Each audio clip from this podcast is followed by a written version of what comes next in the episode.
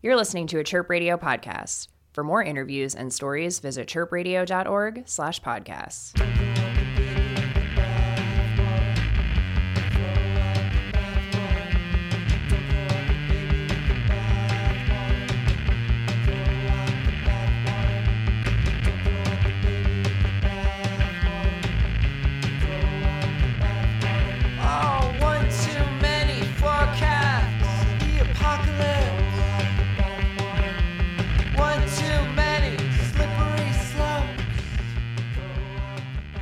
You're listening to Chirp Radio. This is Andrew Meriwether, and I'm sitting down with Alec Jensen of Dream Version. How you doing? I'm doing all right. How are you? I'm doing well. I'm doing well. On your Bandcamp and on your website, there's this thing about Kurt Cobain folding laundry, Uh, yeah. and I wanted to just like, what is the backstory behind that? Why is that image the sort of essence of your band? I think one of my big frustrations with indie rock is that uh, everything comes off as very romantic and everybody comes off as very cool. One of the things that Dream Version's music is all about is we're always trying to kind of like poke a hole in that image and see what's behind it. And often what's behind it is really boring, but it seems like music should be addressing that in some way. That just this, okay, so there's this shared, boring, vulnerable humanity that's behind, you know, uh, Win Butler and behind Beck and Ezra Ezra Koenig Koenig Koenig Koenig? Koenig Koenig? I, I've never been. I, I love that guy, but I actually yeah don't know how to pronounce yeah last yeah they're all they're all folding laundry they're all making turkey sandwiches and uh, let's let's talk about that let's bring that to the forefront yeah I mean we kind of want to take uh, ourselves down a notch I guess and in so doing I guess we kind of want to take everybody in the music industry down a notch All right, watch out, people in the music Yeah. industry. Dream Version is coming for you.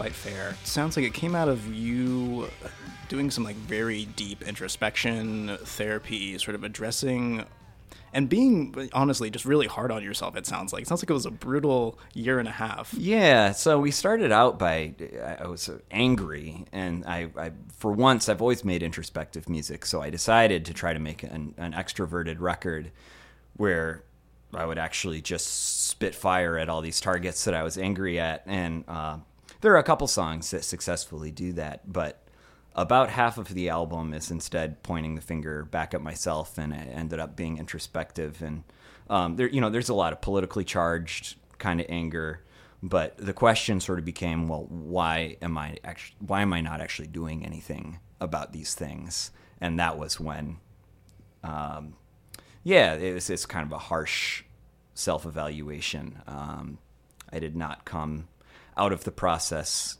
unscathed. Well, so I was wondering, you know, was this was the album part of this introspection and this and this sort of um, self-critical thing, or was it more so like it just kind of came out of those things? Like, was it a conscious decision? I guess. Um, it wasn't a conscious decision. It started happening. Um, you know, the one of the first songs that I wrote is this song called "Everybody's Protest Song." It's the last song on the record, and what it's all about is basically okay. So when we point the finger outward at, at whomever we're angry with, what is it that we're we're we're angry about? That's actually something that is in all of us, including ourselves, and um, that became part of the question that I was trying to answer on the record. So, you know, the, the album's called Fight Fair. The title track is called Fight Fair. And a lot of that is about realizing that for me, I had these, these standards for fighting fair that were so high.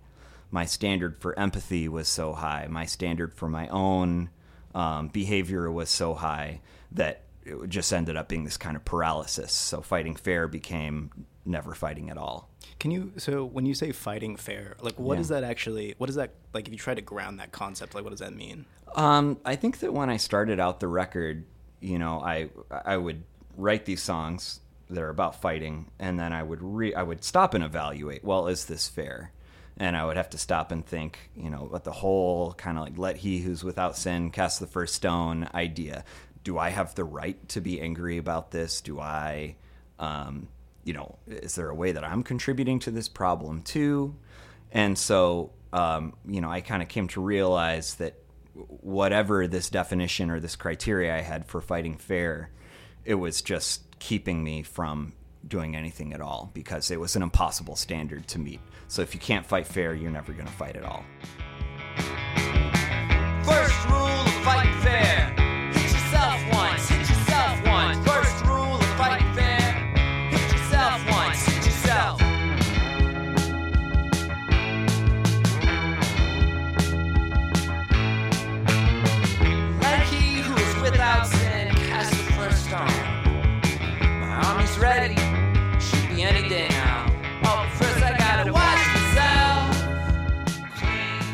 Difficult though, right? Because uh, I, it seems to me like you're somebody who's just thinking from every single angle that you possibly can. You sound like a pretty analytical thinker. Yeah. So like to is the thing that you have to do in order to go out and march in the streets or be an activist to uh-huh. turn off some of that? I think for me it is. I can't really speak for other people. I mean, certainly there are people marching out in the street who probably could serve to be more reflective and analytical, but the fact is that doesn't inspire action. So I think that uh, you know, one of the things that came out of this album, and one of the things that's kind of come out of just just trying to figure out myself and my life over the last couple years, is that I had always had this idea that if I was hard on myself, it would make me a better person and it would make me engage with the world better. And I think that's one of the things that's explored on a couple songs on this record. It's like that's that's not true. It doesn't work. It only paralyzes you. And um, so uh, you know, accepting yourself and, and forgiving yourself, um, those are actually, it seems like, really important parts of engaging with the world politically. Yeah, well, it's because otherwise, I mean, you're never going to be perfect, right? There's always going to be some choice that you're making Right. that is contributing to If some our, sort of. our best politicians and our best activists uh, stopped and thought, you know, am I perfect enough to, you know, to throw this bomb at this at this person? Um, we wouldn't we wouldn't have anybody achieving anything positive.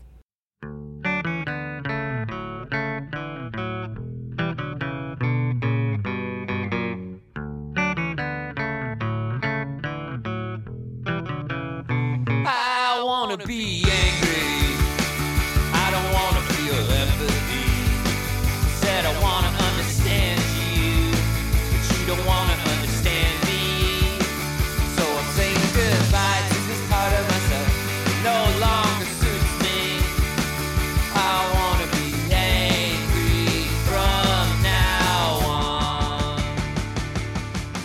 Well, and so this kind of leads me into my other question. So I know part of this idea of fighting fair and the paralysis of that comes out of reading Martin Luther's biography, and I was like, "What in the world?" Like, so was that? Is there a story behind like why you had that like Uh, on your bookshelf while you were?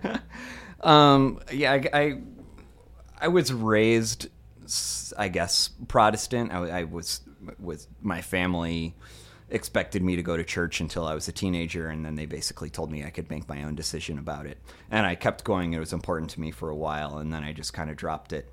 But um, I can't remember what got me into the Martin Luther thing, but there was there was something in this biography that I read that um, Martin Luther had had this dispute, I guess, with the, the Catholic Church over the translation of some particular Latin line that could be translated. The, the Catholics always translated as do penance, which meant like do acts and you will, you know, you'll be forgiven, you'll be absolved.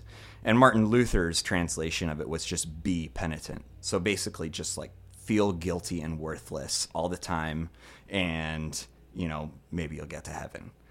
So I think that I had really, without realizing it, I had really uh, absorbed the be penitent idea. I thought, okay, I'm going to be penitent all the time. That's going to somehow make me a better person.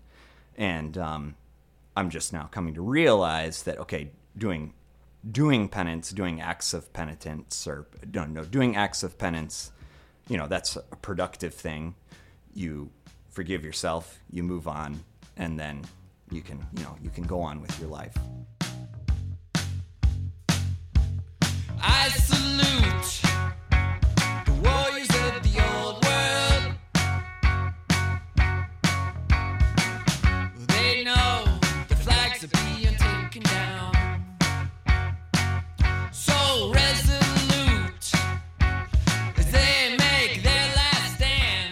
What does it mean to take action?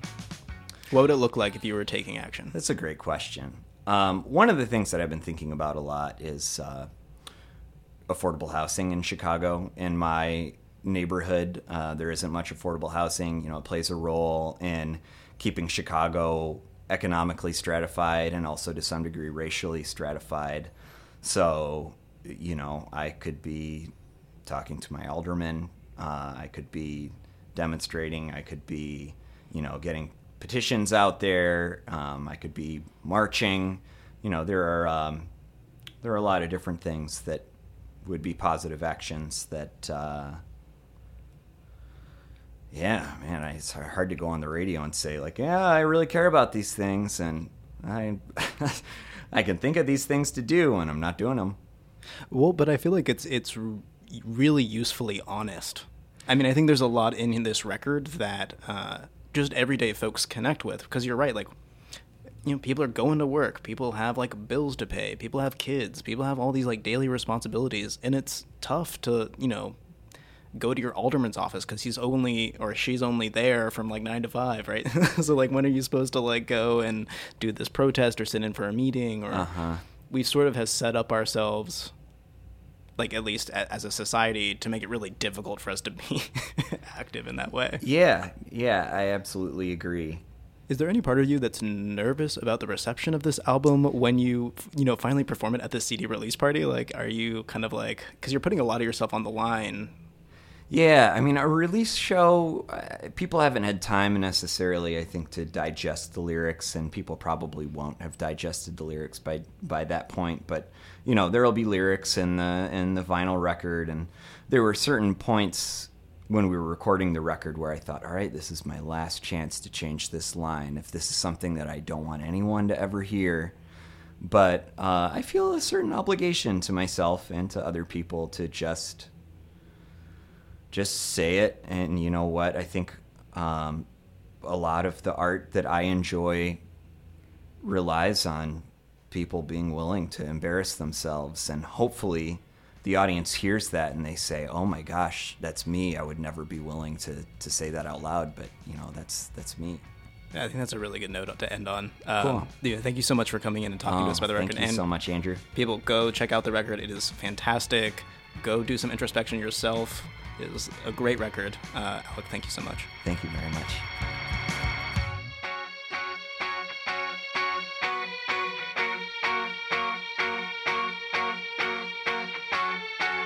You can find this and other interviews at chirpradio.org slash podcasts.